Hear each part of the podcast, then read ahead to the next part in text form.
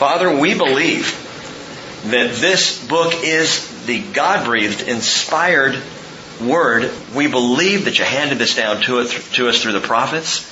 We believe, Father, that you preserved this from ancient times until now. We believe not only the historical and the geographical and the geological and the archaeological evidence for this, but we, we come to you in faith, accepting that this is your word, as you intended. And we desire to know you better through it, and Jesus to see you in it, that we might draw near to you.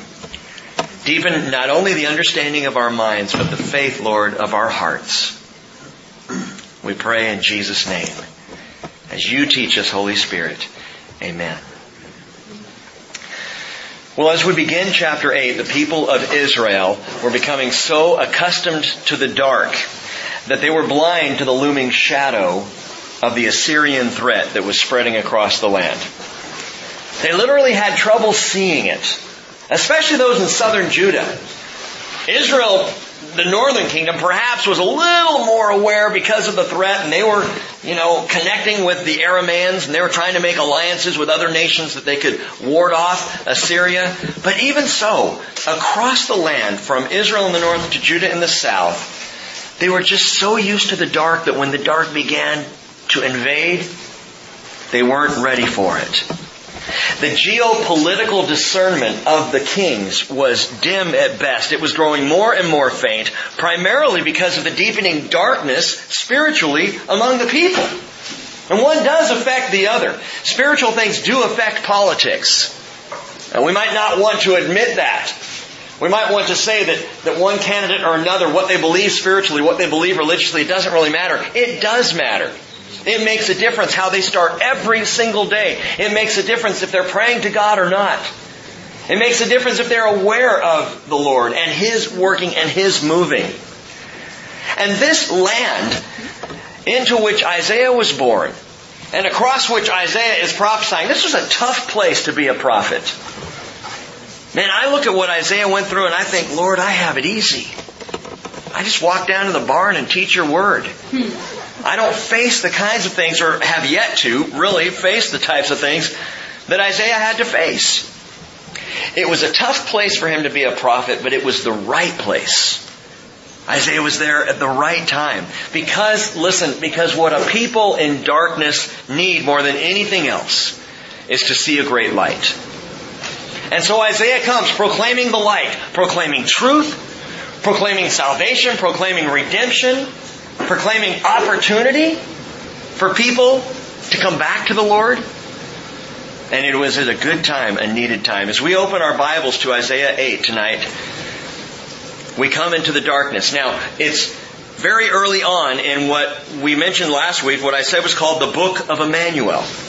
The Book of Emmanuel. Within the larger scroll of Isaiah, the Book of Emmanuel is chapter 7 through 12. I'm going to get you a new alarm, Roberta. We're just going to get a new one. That thing just loves to go off every week, doesn't it? It's been doing it more than Has it? All right then.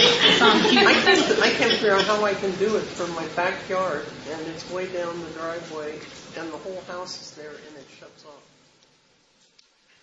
I just throw a brick. That's kind of what I would do. All right, so we're in the book of Emmanuel. Five chapters, chapter 7 through 12. And it's called the book of Emmanuel because it's all about Emmanuel. We're early on in this, but even for the condensing darkness and the ominous warnings, there remains in the book of Emmanuel, there remains from the prophet Isaiah a glimmering hope. In fact, a generation after Isaiah, as Jeremiah the prophet came on, onto the scene, when things even looked more bleak, more impossible, when salvation seemed further away, Jeremiah said the following, Jeremiah chapter 14 verse 8, he said, O hope of Israel, its savior in time of distress, why are you like a stranger in the land? Or like a traveler who has pitched his tent for the night? Why are you like a man dismayed, like a mighty man who cannot save.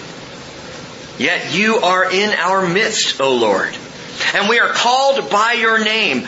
Do not forsake us. This is remarkable. The relationship Jeremiah had with God, that Isaiah had with the Lord, that the prophets had. a very open and honest relationship. And Jeremiah says, where are you? Why does it seem like you are powerless to do anything in this land in this time? He wondered aloud why the hope of Israel was allowing so much hopelessness. Where are you, God, in my distress? Why does it seem like you're just passing through? Why do you seem powerless to save? Have you ever asked that question? Have you ever wondered that? I know people have, I know people do, and I know I have. Where are you, Lord? If you're God, why? Seems to be a question on a lot of people's lips. Jeremiah asked it.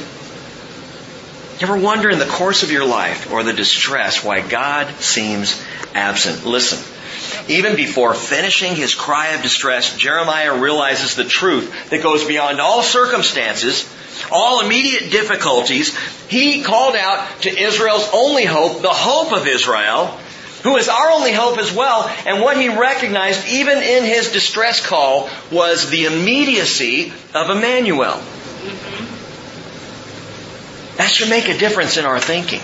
The immediacy of Emmanuel. But, but I've sought God's presence for a long time. Seek some more.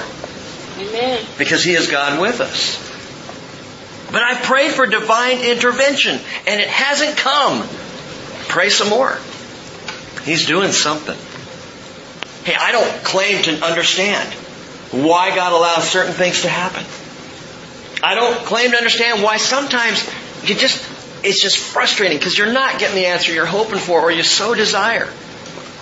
When people cry out, you don't understand my pain, my answer is you're right, I don't. But He does. Mm-hmm. As a matter of fact, for every hurt you've ever felt, you have not felt what it was like to hang on the cross under the sin of the entire world.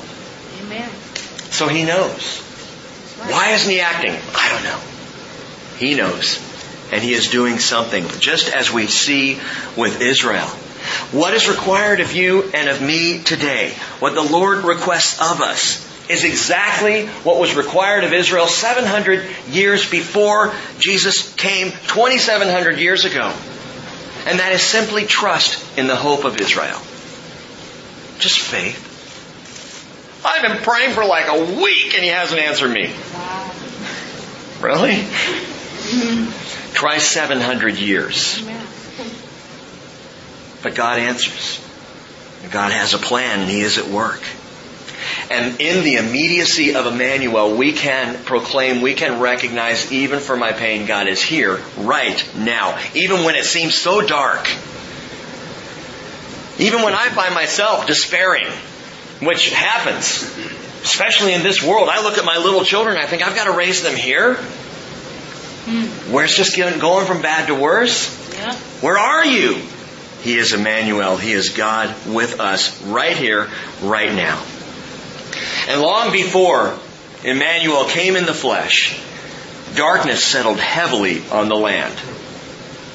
Long before, despair and distress and discouragement became the norm.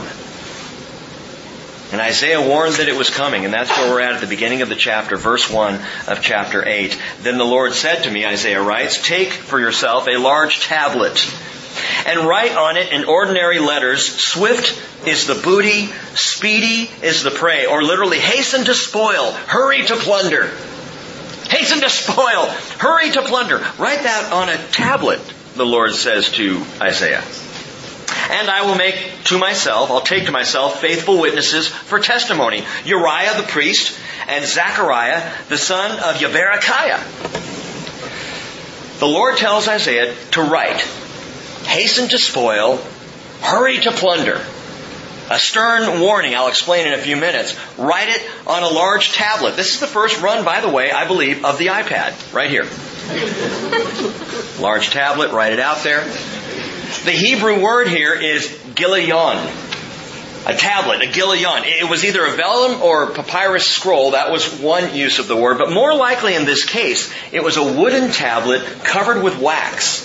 And into the wax, softened by the heat of the sun, they would take a bone or a wood or a, or a, a stone or sometimes a metal stylus. We know that because of the word used where he says, write it in ordinary letters. Well, the phrase ordinary letters is literally a common stylus. Use a stylus and write this. And so you would press into that wax, the warm wax on the wood, you would press whatever message you wanted to write and let it dry and it would dry and harden and the message would be secure. Truly from uh, an early, it's an early form of today's iPad. Only the difference is you didn't delete the message. You couldn't send it off to be saved in an iCloud account. It was there, once written. It remained your homepage. There was no other wallpaper. That was it. And it was there for all to see. The Lord goes on and lines up two witnesses for this very important message. Uriah, who was an apparently influential high priest in the day, and a guy named Zechariah, who we don't know a whole lot about. There's been some guesses who this guy is, but the bottom line is these two men are notable, well-known figures in Judah, probably officials, a priest and an official. As required by law, God says, I want two witnesses for this. What do you mean as required by law? I want you to write this on the tablet and I'm going to call out two witnesses to take a look at this. Why? Deuteronomy 17 verse 6 tells us on the evidence of two witnesses or three witnesses, listen, he who is to die shall be put to death. He shall not be put to death on the evidence of one witness. The law commanded there be two witnesses for a death sentence, and gang, that's an indication of impending doom right here. I'm going to get two witnesses for what you're writing down. Hasten to spoil. Hurry to plunder. Write it down, Isaiah. But these two men didn't just witness the signing of a death certificate, they witnessed the signing of a birth certificate for a child who was not yet conceived. Not even conceived. What are you talking about? Look at verse 3. So I approached, Isaiah says, the prophetess, that's his wife and she conceived and gave birth to a son. Now, something interesting about the prophets you will find with all of the prophets, especially as we get further into their lives and, and these men as we roll down through the rest of the Hebrew scriptures, that the Lord uses them in very personal and tangible ways, uses aspects of their own personal lives to get his message across. In this case, he gives a message and he says, now, I want you to go have a son because that son is going to bear this message. He uses Isaiah's whole entire family. He uses Isaiah's personal life. And you know what? The same is true today. The same is true. The Lord would request your personal life to get His message across. It's not just about something we preach. It's something we are called to live. That's why we should be different as believers in Jesus Christ. Because it's not just the words coming out of our mouth, it's the actions of our bodies, it's the intentions of our hearts. It's everything about who we are. God gets personal with us that He might take us personally and use us in the world to declare the gospel of Jesus Christ. It's no different than the prophets. And we have gotten so good in our culture of compartmentalizing things. I have my church life. That's where I'm spiritual. I'm going to have my business life where I do what I need to do to get the job done, whether it's spiritual or not. I have my family life, which I don't want to cross over too much into my spiritual life because there are things that, you know, my family likes to do that probably we wouldn't do with the church crowd. And the next thing you know, we've got these divided up lives and it's totally bogus. God says, let's be real. Let's be authentic. Right. I want you to live what you say you believe. Or don't say you believe it. Amen. Just make a choice here. 1 Timothy chapter 1 verse 5, Paul said, Our gospel did not come to you in word only, but also in power and in the Holy Spirit and with full conviction, just as you know what kind of men we proved to be among you for your sake. He says, don't just listen to what we preach, look at what we did right. when we were there. 1 Thessalonians chapter 2 verse 8. Paul says, having so fond an affection for you, we were well pleased to impart to you not only the gospel of God, but also our lives. We gave our lives to you. And in that giving, you learn the gospel, you see the gospel. That was Paul's attitude. Now, the prophet goes into the prophetess, approaches her, and she conceived and gave birth to a son. And some have tried to connect that, the birth of Isaiah's second son, with the prophecy of Isaiah 7:14, the one we looked at on Sunday, or, or I guess it was a week ago, the sign of Emmanuel. The sign of Emmanuel, a virgin will be with child and she will bear a son and you will call his name Emmanuel. And someone said, oh, well this is, this is the connection. Here it is right here. Well, there are two obvious problems with this. Number one, Isaiah's wife, the prophetess, was not a virgin. This was their second son. Okay, so the virgin concept is out. But the other problem with it is the second son of Isaiah was not named as a promise of Emmanuel God with us. He was named as a pledge of invasion into the land. For his name, as you probably recall because we've mentioned it before, his name means hasten to spoil, hurry to plunder.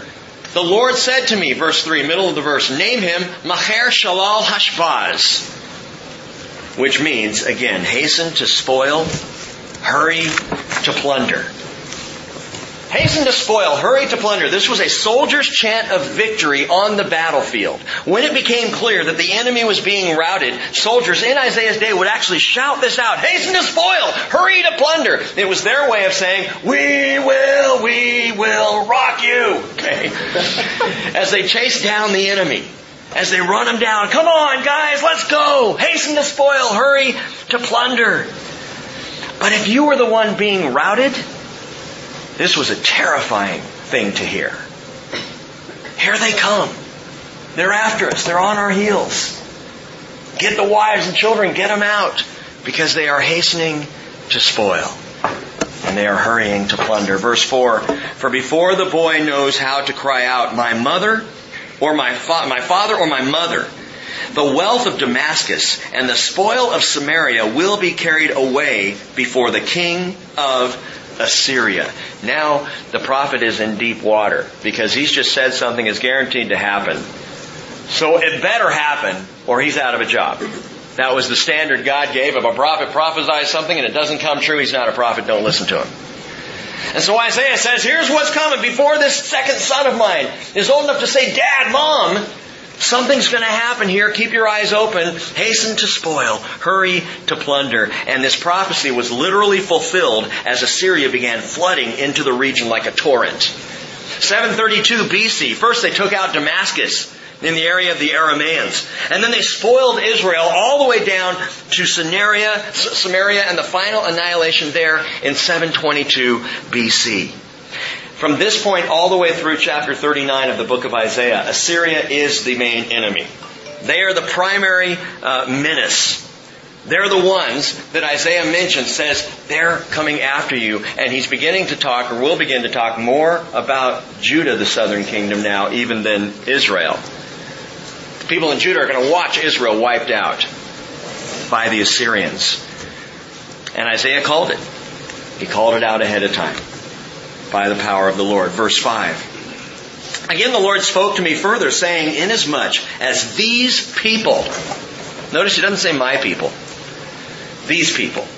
And he's talking here about northern Israel. As much as these people have rejected the gently flowing waters of Shiloah and rejoiced in Rezin, the son of Remaliah, now therefore, behold, the Lord is about to bring on them the strong and abundant waters of the Euphrates, even the king of Assyria and all his glory, and it will rise up over its channels and go over all its banks. Then it will sweep on into Judah. It will overflow and pass through, and it will reach even to the neck. And the spread of its wings will fill the breadth of your land, O Emmanuel. There is an amazing contrasting picture here that God paints between the gentle waters of Shiloah and the mighty rushing, raging Euphrates River. The gentle waters of Shiloah.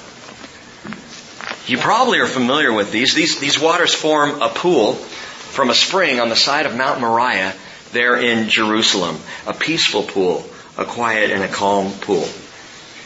And northern Israel had already rejected these quiet waters because they're in Jerusalem, the capital. They said, no, that's not going to be our capital. We'll make our capital in Samaria. We'll be our own country as they divided off and broke away. And so now northern Israel, looking to Aram for help rather than to the Lord, is rejecting Jerusalem, is rejecting the peace, the calm of these waters of Shiloah. The waters of Shiloah in the New Testament, the same spring fed into what's called the pool of Siloam. It's the same pool that, that Jesus sent the man who was born blind. He said, go wash in the, in the waters of Siloam, John chapter 9. And the man who was born blind went and washed and came back seeing. And Jesus performed a great miracle there, and this man saw for the first time. But the contrast of these gentle waters of Shiloah there in Jerusalem, uh, again, are the, the raging torrent of the Euphrates. The Euphrates bordered Assyria. And so the Lord used that as a picture of the Assyrian army flooding across the land. But this is a dual prophecy. It was fulfilled immediately in the days of Isaiah. It was fulfilled again in the days of Jesus Christ. These people have rejected the gentle flowing waters of Shiloah. Shiloah. The pool of Siloam. It means, some of you Bible students might remember this. Siloam means sent one. The pool of the sent one. Who is the sent one but Jesus Christ? Jesus being the sent one. And ultimately, the rejection of Shiloah, the rejection of the sent one, would allow the flood of Rome to cross the land and wipe out the Jewish people and drive them from their land in AD 70. It's always that way. Not only was it fulfilled in Isaiah's day and then fulfilled again in Jesus' day, but it's fulfilled every time someone rejects the waters of Shiloah. Every time someone rejects the sent one, what they do is they lift any possibility of covering, of protection against the flood of the enemy. The enemy who would come uh, flooding in. Think about this. Go back to Isaiah's sons. God is marvelous here. Who was born first? You may recall his name is Shir Yashub. Shir Yashub, whose name means a remnant shall return. He was the firstborn. He was the first message from the Lord. A remnant shall return, and then the second born. The second born hastened to spoil, hurried to prey. So what's the point? So the point is the overture of mercy precedes the omen of judgment. He offers mercy first. He declares mercy first. The promise of grace comes before the portent of wrath. God says, first, I want to give you my grace. I want you to be saved. I want a remnant to return. I want there to be redemption and salvation. That's what I want for you. But you need to know, secondly, wrath is coming. God always goes mercy first. He always has the root of grace first. Not only does judgment never come as an unfair, surprising, or unexpected blow, but it's always preceded by overtures of mercy. And this is how God works. Why? Because that's His utmost desire. And understand this, even in those times where the world seems dark, where we seem distressed and despairing and we're wondering where God is, understand His primary desire for you is your salvation. It's your eternity. That's what He wants most. And that's something else to kind of fit into that scenario when life is hard and dark and we're not understanding it and we're hurting and we, and we don't know even how to get to the next day. To recognize, even if this life stinks every moment of every day for the rest of your life, guess what? Eternity won't. That's right. Because that's what He is preparing you for. That's what He wants for you. For me. And He's going to do whatever it takes in this life to make sure your heart is ready for that one. The only thing he won't do is strip away your choice in the matter. He'll leave that to you. He'll let you decide that. Isaiah chapter 30 verse 18, the Lord longs to be gracious to you. And therefore he waits on high to have compassion on you. For the Lord is a God of justice. How blessed are all those who long for him. Or Isaiah 16 verse 5, he says, a throne will even be established in loving kindness, and a judge will sit on it in faithfulness in the tent of David. Moreover, he will seek justice and be prompt in righteousness. But note this, yes, he will seek justice, yes, he will be prompt in righteousness, but first, first, a throne will be established in grace. Because God first portrays, gives out, offers his grace. And then comes judgment. Maybe that's why in verse 8, God the Father is speaking to God the Son. Look at this again. It will sweep on into Judah. It will overflow and pass through. It will even reach to the neck. That means right up to the base of Jerusalem. Even reach to the neck, and it will spread its wings and will fill the breadth of your land, O Emmanuel. this is one of those, you know, kind of makes your Brain go, what? Spirit of Christ is prophesying through Isaiah and speaks something back to Emmanuel, who is Christ. It's God talking to God. And he says they're going to fill the breadth of your land, O Emmanuel. Why is the Father saying this to the Son? Because this is Emmanuel's land. He doesn't say it's going to fill the breadth of your land, O Israel. It's going to fill the breadth of your land, O Judah. He says, O Emmanuel. Why? Leviticus 25 verse 23, God says the land is mine. I was asked one time several years ago, is Israel the land or the people? And I said, well, the land is called the land of Israel, but Israel is the people, right? And yet, people mistake the land of Israel to belong to Israel. Now I need you to stay with me on this because I very much, and you know this, support the Jewish state. And I very much support the people being in the land because God gave it to them. However, it is His land. And it is His to do with as He sees fit. And as He pleases. Joel chapter 2 verse 18 says, The Lord will be zealous for His land and will have pity on His people. And that's what everyone from the United Nations to the Palestinian Authority to the Israeli Knesset to every American president since 1948 does not understand. That's right. That this is not a man's land. This is not man's to divide. This is not man's to destroy. This is not even man's to defend. Which is part of the problem that was going on in Isaiah's day. The people in northern Israel were trying to defend their land at all costs, even if it means going to other nations like the pagan Aramaeans to help them. The people in Judah were going around to the Assyrians trying to make an alliance with mighty Assyria, a pagan nation, to help them. And Isaiah says, don't go to any of these people. Just go to the Lord. That's right. Just go to your God. He'll defend you. No. we need alliances with people with skin on. Don't ask me to go to God. And that was the problem. And this is what Isaiah is preaching about. This is Emmanuel's land. And Joel chapter 3 verse 2 says very clearly, I will gather all the nations and bring them down to the valley of Jehoshaphat, and there I will enter into judgment with them on behalf of my people and my inheritance Israel, whom they have scattered among the nations, and they have divided up my land. Why do you stand so strong for the nation of Israel today, Rick? Because God gave it to them and it's His to do with as He pleases. The judgment Joel talks about for the division of the land is going to be executed in this world by Emmanuel himself, God with us, in the person of Jesus Christ when He comes back. But going on in chapter 8 verse 9, be broken, O peoples, and be shattered Give ear, all remote places of the earth. Gird yourselves and be shattered. The word shattered is chatat. In the Hebrew, it means dismayed or terrified or broken.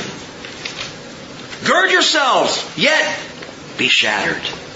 Devise a plan, but it will be thwarted. State a proposal, but it will not stand, for God is with us, or literally right there, Emmanuel. The name is spoken twice in this chapter. Your plans are not going to stand. Only the plans of Emmanuel. All the plans, all the defenses, all the procedures and preparations of man will fail. Only Emmanuel matters.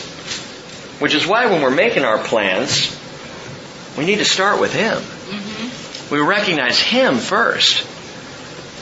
Say, Emmanuel, Jesus with me.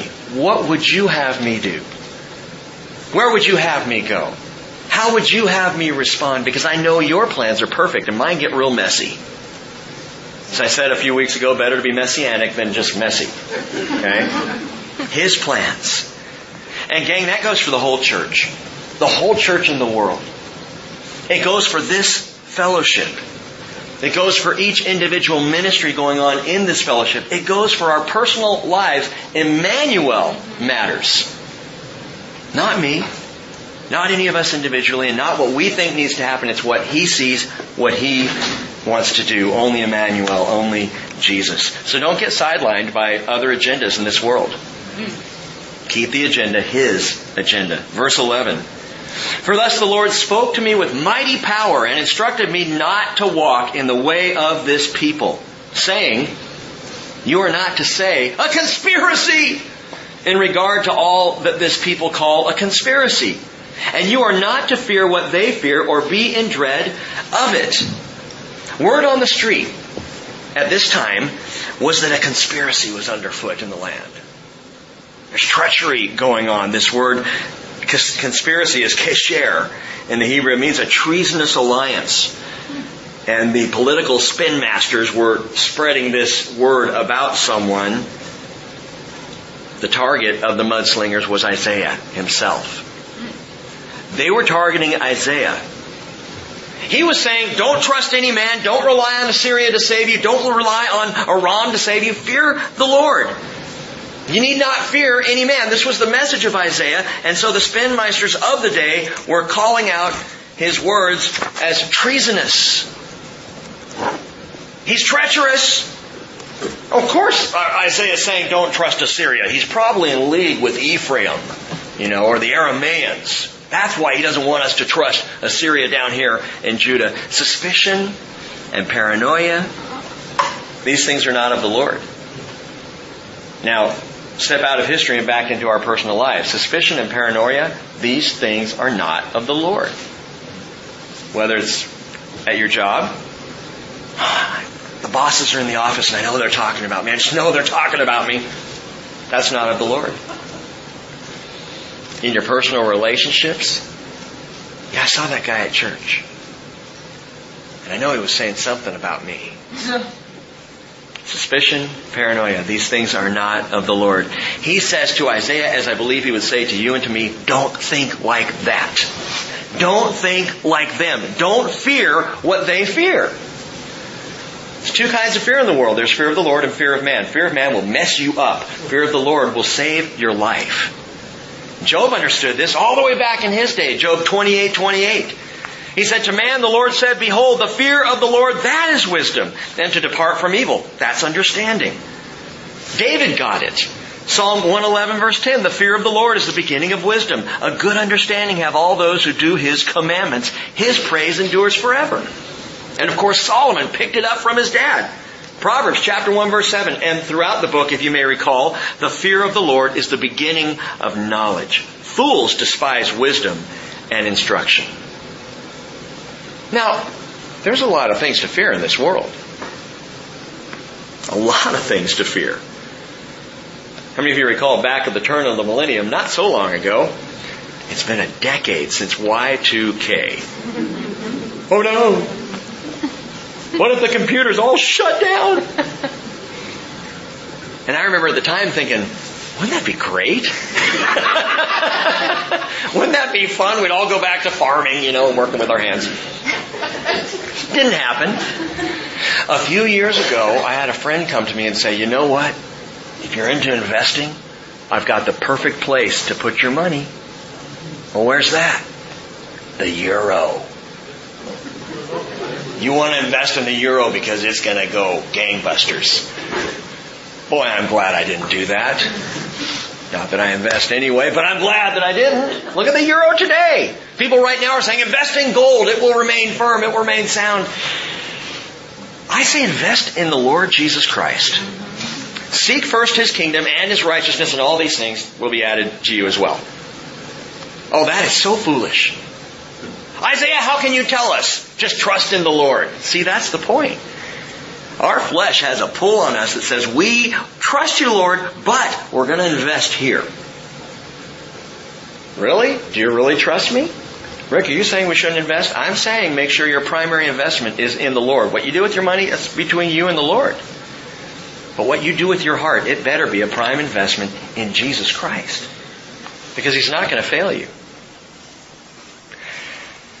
What do we Christians fear the most? Fear the culture wars. You know, removal of manger scenes, the threats from atheistic groups like the one going after that town in Texas I talked about a couple Sundays back. The placing of atheist banners on the sides of buses. Oh no, it says there is no God. Does that really hurt your faith? We worry about things. I do. I'm really kind of speaking for myself here. These things come up and I go, oh no! Cheryl knows. She lives with it all the time. Oh no, did you see this? And she says, yeah, God's, uh, God's got it. I'm like, Pastor's wife, gotta have all the faith, you know. How about the movement to redefine marriage for homosexuals? You fear that one? Now, let me, let me pause. In fact, if you have a pen, you need to take it out and write this down. I don't care if you're taking notes or not. You need to write this down. If you don't have a pen, get it from somebody. Write it on your hand if you have to. Right now, a bill is about to be brought on the floor down in Olympia. It's going to come out the 1st of January.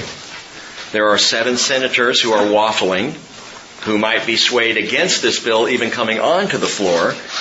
And the senator for our district uh, is a Democrat, Mary Margaret Haugen. Uh, I don't know if you say the name right, Haugen. Uh, she's, again, one of seven senators who could make or break this bill even coming onto the floor. It is a bill to redefine marriage to, to include same-sex couples in Washington state. I want to encourage you to make a phone call. It's very easy. I did it this last week. All you have to do is call 1-800-562-6000. 1-800-562-6000. You can call Monday through Friday 8 to 4 or uh, Saturday and Sunday 9 to 3. And all you have to do is leave a message. They're very nice. It's not combative at all. Leave a message. You state the last for your name and your address and your phone number. And uh, then they'll say, what message do you have? And you just say, in essence, please tell Senator Haugen I am opposed to redefining marriage. I think marriage should be between a man and a woman. And the woman very nicely said to me, oh, okay, well, I'll make sure that message gets to her. Um, you have anything else? And I said, nope, that's it. If you can send that on. And uh, what they're doing right now is they are tallying phone calls. And what I'm told is Senator Haugen is going to go political. I don't know her personally, but she's looking at the tally. And if the tally is more against than for, then she'll vote that direction. Call them. Now, Rick, aren't you saying we're not supposed to fear? No, we're not supposed to fear. But take a stand. For crying out loud, stand for what's right. You know, let's do the right thing, but don't do it with fear. And even if the bill comes onto the floor in Washington, and even if Washington becomes a state that allows or redefines marriage and undermines it, don't be afraid. Dear people, don't be afraid. God is still on the throne, and Emmanuel is still with us, and He will accomplish His, pers- his purpose. Amen. He's going to get it done. Peter said in 1 Peter 3:14, "Even if you should suffer for the sake of righteousness, you are blessed." And he says, quote, do not fear their intimidation and do not be troubled. He quotes Isaiah chapter 8 verse 12, what we just read. Peter quotes Isaiah a lot, by the way. Peter goes on to say, sanctify Christ as Lord in your hearts, always being ready to make a defense to everyone who asks you to give an account for the hope that is in you, yet with gentleness and reverence. And fear the Lord, don't fear man. Stand for what is right. Take a stand. Again, that phone number. 1-800-562-6000. And if you call it, you'll be doing something this holiday season that, that can make a difference. So I encourage you in that. Don't fear what they fear. Verse 13. It is the Lord of hosts whom you should regard as holy. And he shall be your fear, and he shall be your dread. Oh, we're supposed to dread God? Absolutely. Hey, listen, I know we just came out of the Song of Songs. And, and, that's great. I want to be embraced by Jesus. I want to be in a romantic love relationship with Jesus Christ. However, I also need to fear my God. Even a little sense of healthy dread is not a bad thing. To stop and pause every now and then and say, He is God. He is the mighty one. He is awesome. And I'm going to be on His side. That's, that's where I choose to stand. Then he shall become a sanctuary. Now check that out. Watch that progression. He shall be your fear. He shall be your dread. Then he shall become a sanctuary. When you respect him for who he is, when you fear him rightly, when you see him in his grandeur and greatness and glory, then you recognize no one can save me like he can. No one can protect me like God can, so he's my sanctuary. But I come there through understanding, which comes wisdom by the fear of the Lord. But to both the houses of Israel, watch this, a stone to strike and a rock to stumble over and a snare and a trap for the inhabitants of Jerusalem. Literally, gang, to both the houses of Israel a stone of stumbling and a rock of offense. Does that sound familiar? Mm-hmm. We're about to get into what I could call the prophecy of the stone. Isaiah mentions it here. He's going to mention it again in chapter 28 verse 16. The prophecy of the stone. Follow this through. Think this through. To both the houses of Israel a stone to strike, a rock to stumble over, and a snare and a trap for the inhabitants of Jerusalem. Many will stumble over them, and they will fall and be broken. They will even be snared and caught. Paul says in 1 Corinthians 1.23, we preach Christ crucified, to the Jews a stumbling block, and to the Gentiles an offense.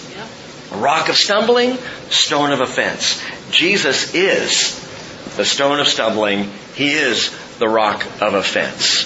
It's Him. By the way, the cornerstone of Solomon's temple was cut from a quarry and shaped and formed on a stony hillside that later bore the name of Golgotha. Isaiah 28:16 says, "Thus says the Lord God, behold, I am laying in Zion a stone, a tested stone, a costly cornerstone for the foundation, firmly placed, and he who believes will not be disturbed." The cornerstone of the temple was carved at Golgotha. Hmm. Amazing. The cornerstone of our salvation was also carved at Golgotha. Carved as the nails went into his hands and his feet. Carved as the spear pierced his side. As the crown of thorns pierced his brow. Our stone, our rock. Offensive to the world often. A stumbling block for those who don't believe. But he was cut at Golgotha. And for the apostle Peter, Isaiah's prophecy of the stone is absolutely huge. He, he develops a whole teaching about it. In fact, keep your finger here and go to 1 Peter, or the very end of the Bible, 1 Peter, chapter 2.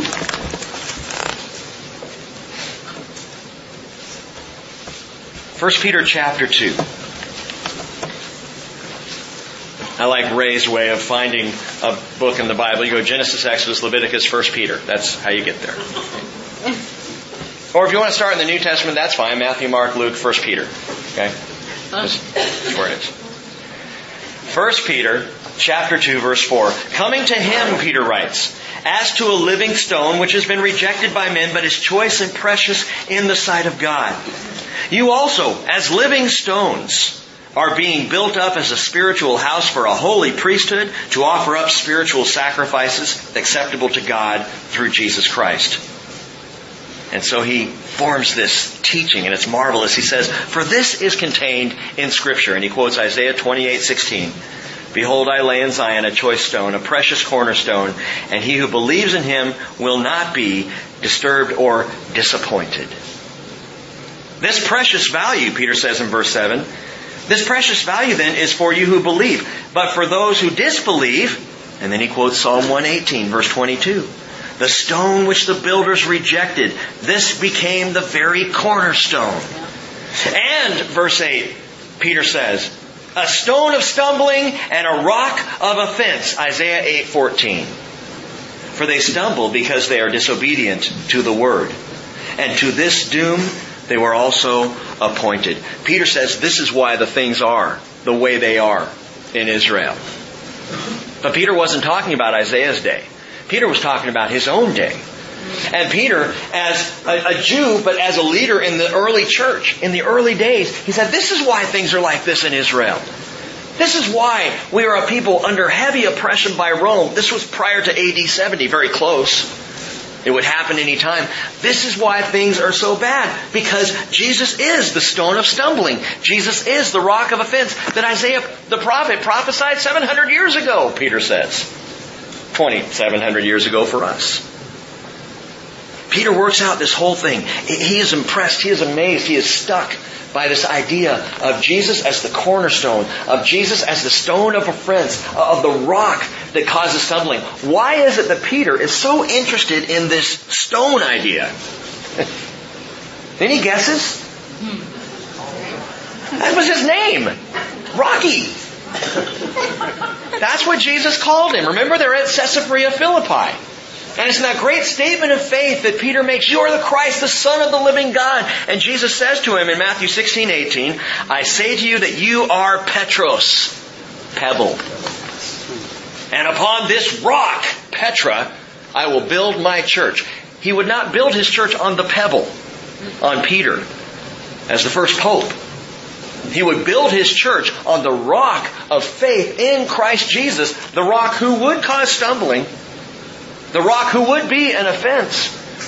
Which is why even today, Christianity is offensive in our culture. It is. People don't like it. It bugs them. You Christians, so uptight. Why don't you just let gay people marry and be done with it? Why don't you just take the manger scene and put it in your living room? Why does it have to be in the public square? Don't you guys just knock it off? Stone of stumbling. Rock of offense. And Peter really took this personally. But check it out. Peter, listen to what he says. Look, look again at, at verse 5. Rick, are we studying Isaiah or are we studying Peter? Yes. He says, You as living stones are being built up as a spiritual house for a holy priesthood to offer up spiritual sacrifices acceptable to God through Jesus Christ. What does that mean? It means we're chips off the old block. It means where He is the stone, we are little stones. We are the pebbles. We are stones of Christ being built together into a spiritual house. He's talking about a temple here. A spiritual house is a picture of the temple being built together, a temple from which worship and praise and sacrifice and offering goes up.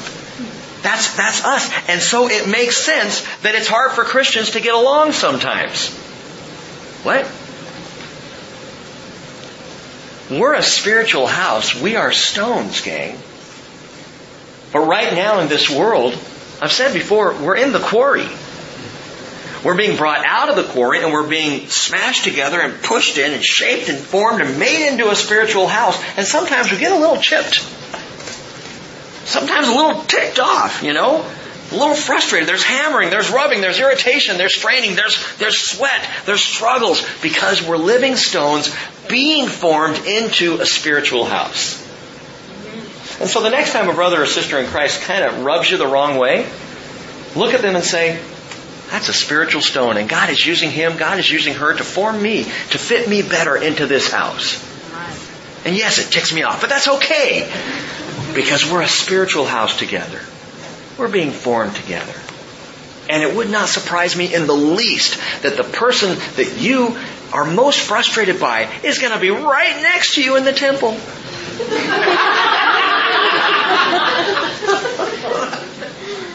Isn't it marvelous? He is the stone, and we are, because of him, we are becoming living stones, like Jesus, built into a spiritual house. It's wonderful. The chief cornerstone of this house being Emmanuel himself. Back to Isaiah chapter 8. Verse 16 says, Bind up the testimony, seal the law among my disciples. This is now Isaiah talking, okay? Bind up this testimony. He's had this great prophecy. He's laid it out there. He's, he's written on the tablet. You know, he's locked the screen of the iPad, set it aside, and now he's saying, bind this testimony. Seal the law among my disciples. This is the only passage in all of Isaiah where he alludes to the possibility that he had disciples. He doesn't really talk about it anywhere else. He'll later say, open the ear of my ear as the ear of a disciple, but that's, that's a different context, and he's talking about, actually about Jesus there. But Isaiah here mentions his disciples, and I was thinking about this. I guess it's possible he had disciples around him, as rabbis would do, as prophets sometimes had students who learned from them and walked with them. It's also possible the disciples he's talking about here are Shir and Mahir, his two boys, his two sons. In any case, Isaiah prays that the word would be bound and sealed in their hearts. What a great prayer. You know, we need to be praying that for each other. That the word be bound and secured in our hearts, sealed. That we don't walk out of here and go, oh, there's another teaching for another day. No, that we have it sealed into who we are. That it becomes part of our language.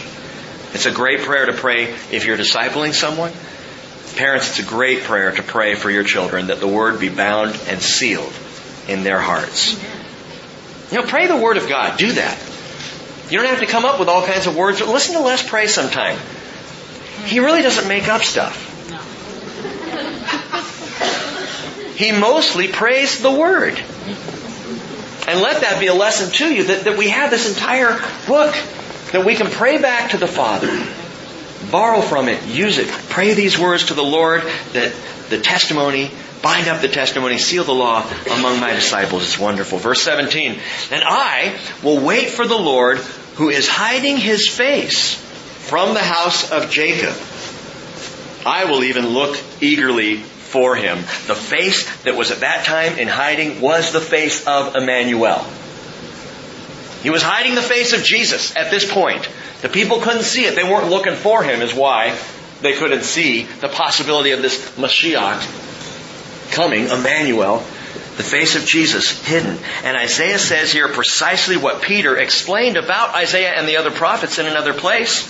Where Peter said in 1 Peter 1.10, the prophets who prophesied of the grace that would come to you made careful searches and inquiries, seeking to know what person or time the Spirit of Christ within them was indicating as he predicted the sufferings of Christ and the glories to follow. And that's what Isaiah is saying. I, I will look eagerly for him. His face is hidden. I'm not sure what, at what time or, or in what way this Emmanuel that I'm prophesying, I'm not sure when he's going to come. I don't know what he looks like, but I'm looking for him. I'm going to search. I want to know. That, that's what Isaiah is saying about himself. And you know, I love what we're doing right now. We are doing the exact same thing right now, aren't we? We gather together, we open the Word, and we make careful searches and inquiries about the past sufferings of Jesus, about the present work of Jesus, and about the future glory of Jesus Christ. That's what Isaiah was about. That's what we're up to here and now. Verse 18, he says, Behold, I and the children whom the Lord has given me are for the signs and wonders in Israel from the Lord of hosts who dwells on Mount Zion. And there is something really cool in this verse related to Christ that I'm going to tell you about at the 8 o'clock service on Christmas Eve. So you can come back and hear it then. As the chapter winds down, one of those little things just kind of bait you to come back.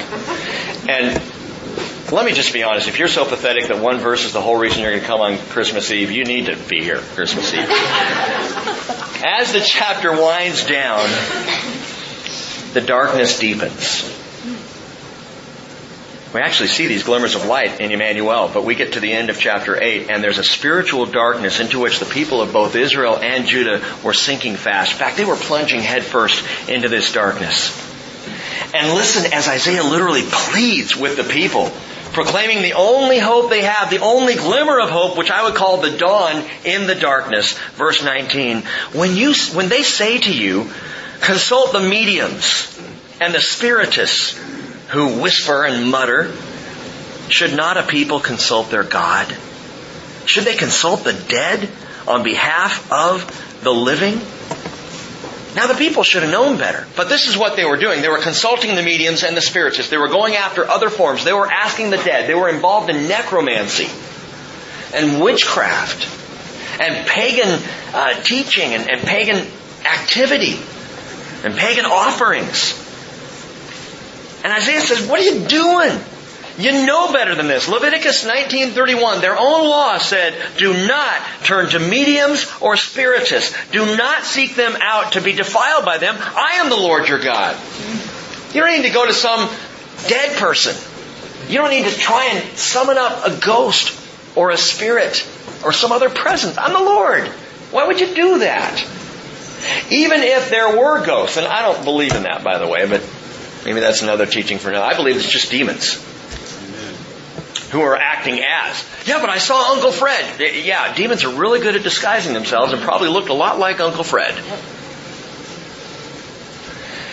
Why do we think that we need to go to these spiritual realms when the Lord God Himself, creator of all things, including all things spiritual, says you can come to me?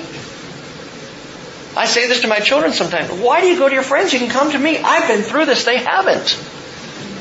Why are you talking to your brother? He's an idiot. Come talk to me. I'm, of course, just giving an example, and I would not say that to my own children.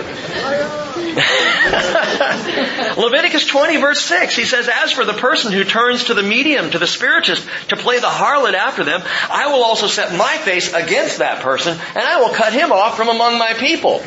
You don't want to turn to me? Then you won't be one of mine.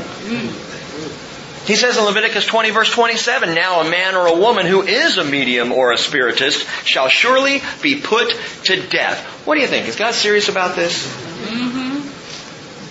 Well, that was Old Testament law. You think God's changed his mind about that?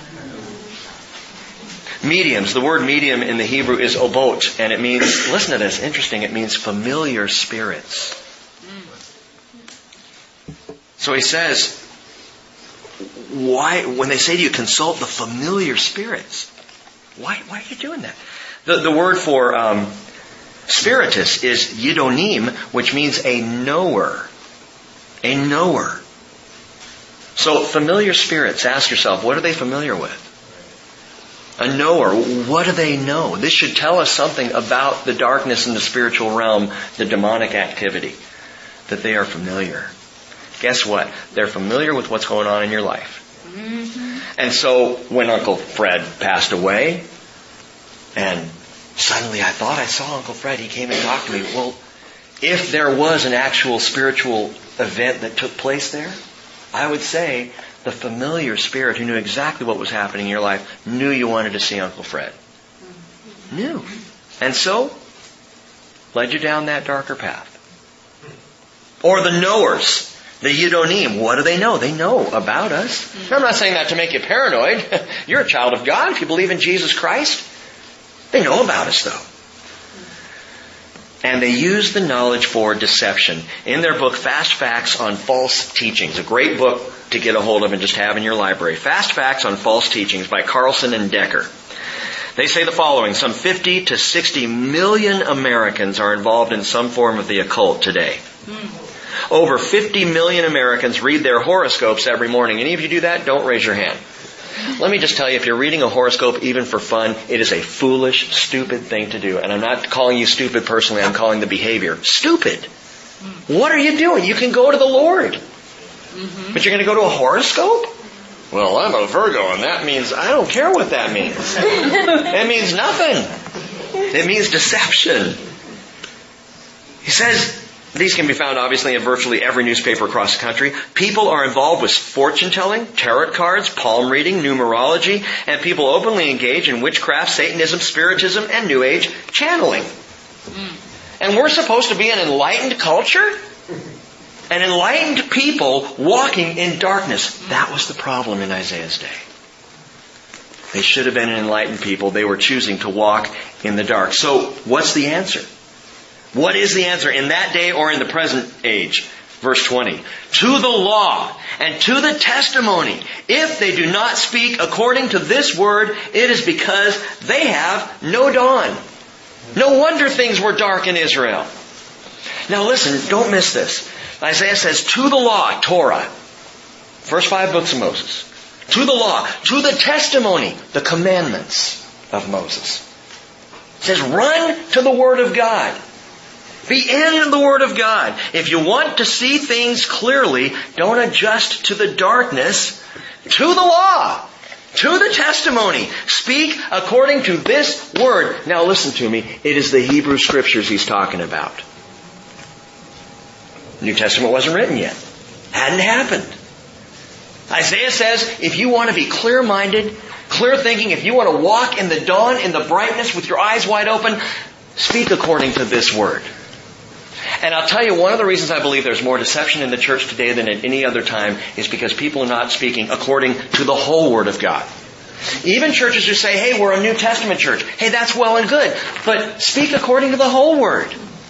Do you realize how much weight there is behind understanding the Hebrew Scriptures along with the New Testament? We just looked at Peter and his letter. And he drew everything out of the teaching of the stone off the Hebrew Scriptures. And if you know that, and if you see the context of the prophecy of Isaiah, and then you read Peter talking about it, wow! It's a whole new ballgame. It's a totally different thing. To the law and to the testimony. That is the Hebrew Scriptures. And by the way, the Hebrew Scriptures, Old Testament, is what Peter was referring to when he said, we have the prophetic word more sure, to which you would do well to pay attention as to a lamp shining in a dark place until the day dawns and the morning star arises in your hearts. 2 Peter 1.19. What word was he talking about? The Hebrew Scriptures. Now later, I think legitimately, and look, please don't misunderstand me, I am not saying the Older Testament trumps the New Testament. Not at all. What I'm saying is it's all God's inspired Word. And the time we spend really putting effort and energy into understanding the Hebrew Scriptures is huge today.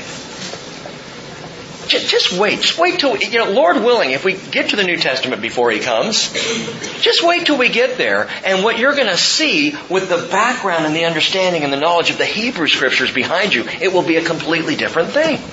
It will be eye-opening. It will be like walking out into the bright light of dawn after a dark night. But if we say, no, the Hebrew Scriptures are just I mean, there are Christians today who question the value of the law and the testimony. Yes, we're saved by grace. I'm not bound by the law, but I sure can learn from it. Mm-hmm. And the righteousness that I am to seek along with the kingdom is declared in the law. And it's good stuff. And it is worth your time and your effort. Let me give you the words of Jesus on this. You may be familiar with this particular verse, John 5:39. You search the scriptures because you think that in them you have eternal life. It is these that testify about me. What was he talking about? The Hebrew scriptures. Again, the New Testament not yet being written. These scriptures testify of me. They're all about me. But listen to what he says a little further down in John chapter 5, verse 46. If you believed Moses, you would believe me, for he wrote about me. So, wow. The teachings of Moses are a good place to start if you want to know Jesus. He says in verse 47, if you do not believe his writings, that is the writings of Moses, how will you believe my words? I'm just, what I'm getting to is this. As you go to the law and to the testimony, Christ dawns on you. That's how it works. And I truly know Jesus better than I have ever known him in my life. The last eight years of walking through the Hebrew Scriptures has been illuminating for me in ways that I did not expect. I just thought we were going to do Bible study through the Bible. I had kind of a goal set for myself to teach through the Hebrew Scriptures. And I have been more enlightened about the things of the Holy Spirit, more enlightened about the activity and the person and, and, the coming, both the first coming and the second coming of Jesus and how he interacts with us today through the Old Testament than I ever imagined. He wants to illuminate us. Walk according to the entire Word of God, and you will have illumination. Jesus said in John 8 verse 12, I am the light of the world. He who follows me will not walk in darkness, but will have the light of life. That was Israel's problem. That's why they were walking in the darkness. They were ignoring their own scriptures. But read on. Verse 21, they will pass through the land hard pressed and famished. And it will turn out that when they are hungry, they will be enraged and curse their king and their God as they face upward. A picture of rebellion. It's not an embarrassment or sin. Oh, I don't want God to know it. It's looking right up at God and being angry with Him, which is where the world is headed, even today.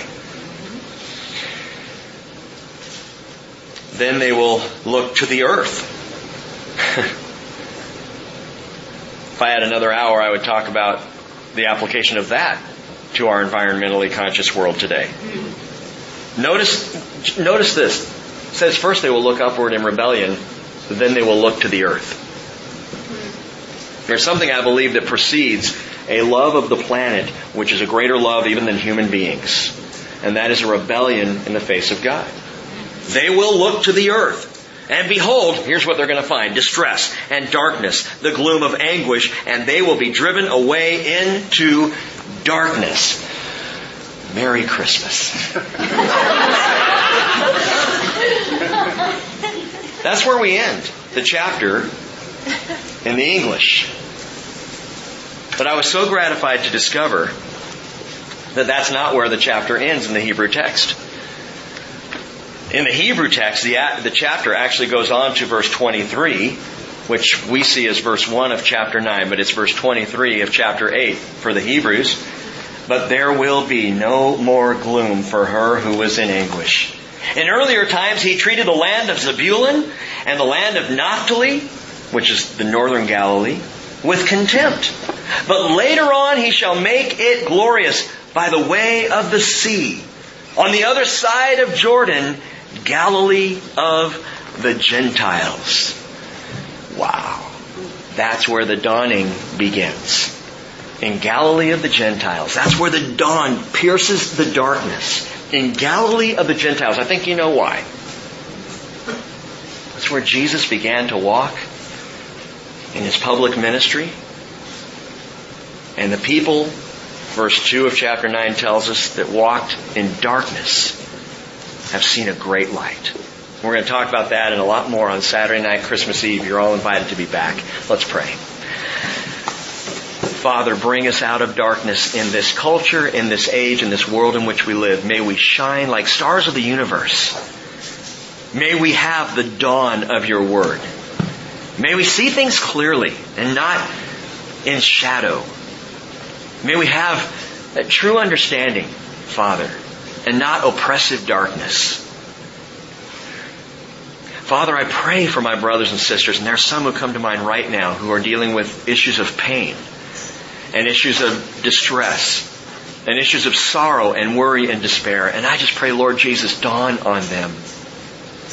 May we walk in your light, even if it means there is suffering or pain for a short time now. May we see beyond to the light of the glory of eternity with you. May we live in the dawn. Father, bless your people Israel. There is a great darkness in the land right now. Bless your people Israel that they might see the light of Mashiach, of Emmanuel, that they would come to faith in Jesus Christ. I pray, Lord, that the messianic movement that is gaining steam in Israel would continue to do so. And that before you call the church home, there will be many Jewish people part of that calling home, part of the church. But above all things, I pray, Lord Jesus, be glorified, be honored, and have your way in this world. Your kingdom come, your will be done on earth as it is in heaven. In Jesus' name, amen.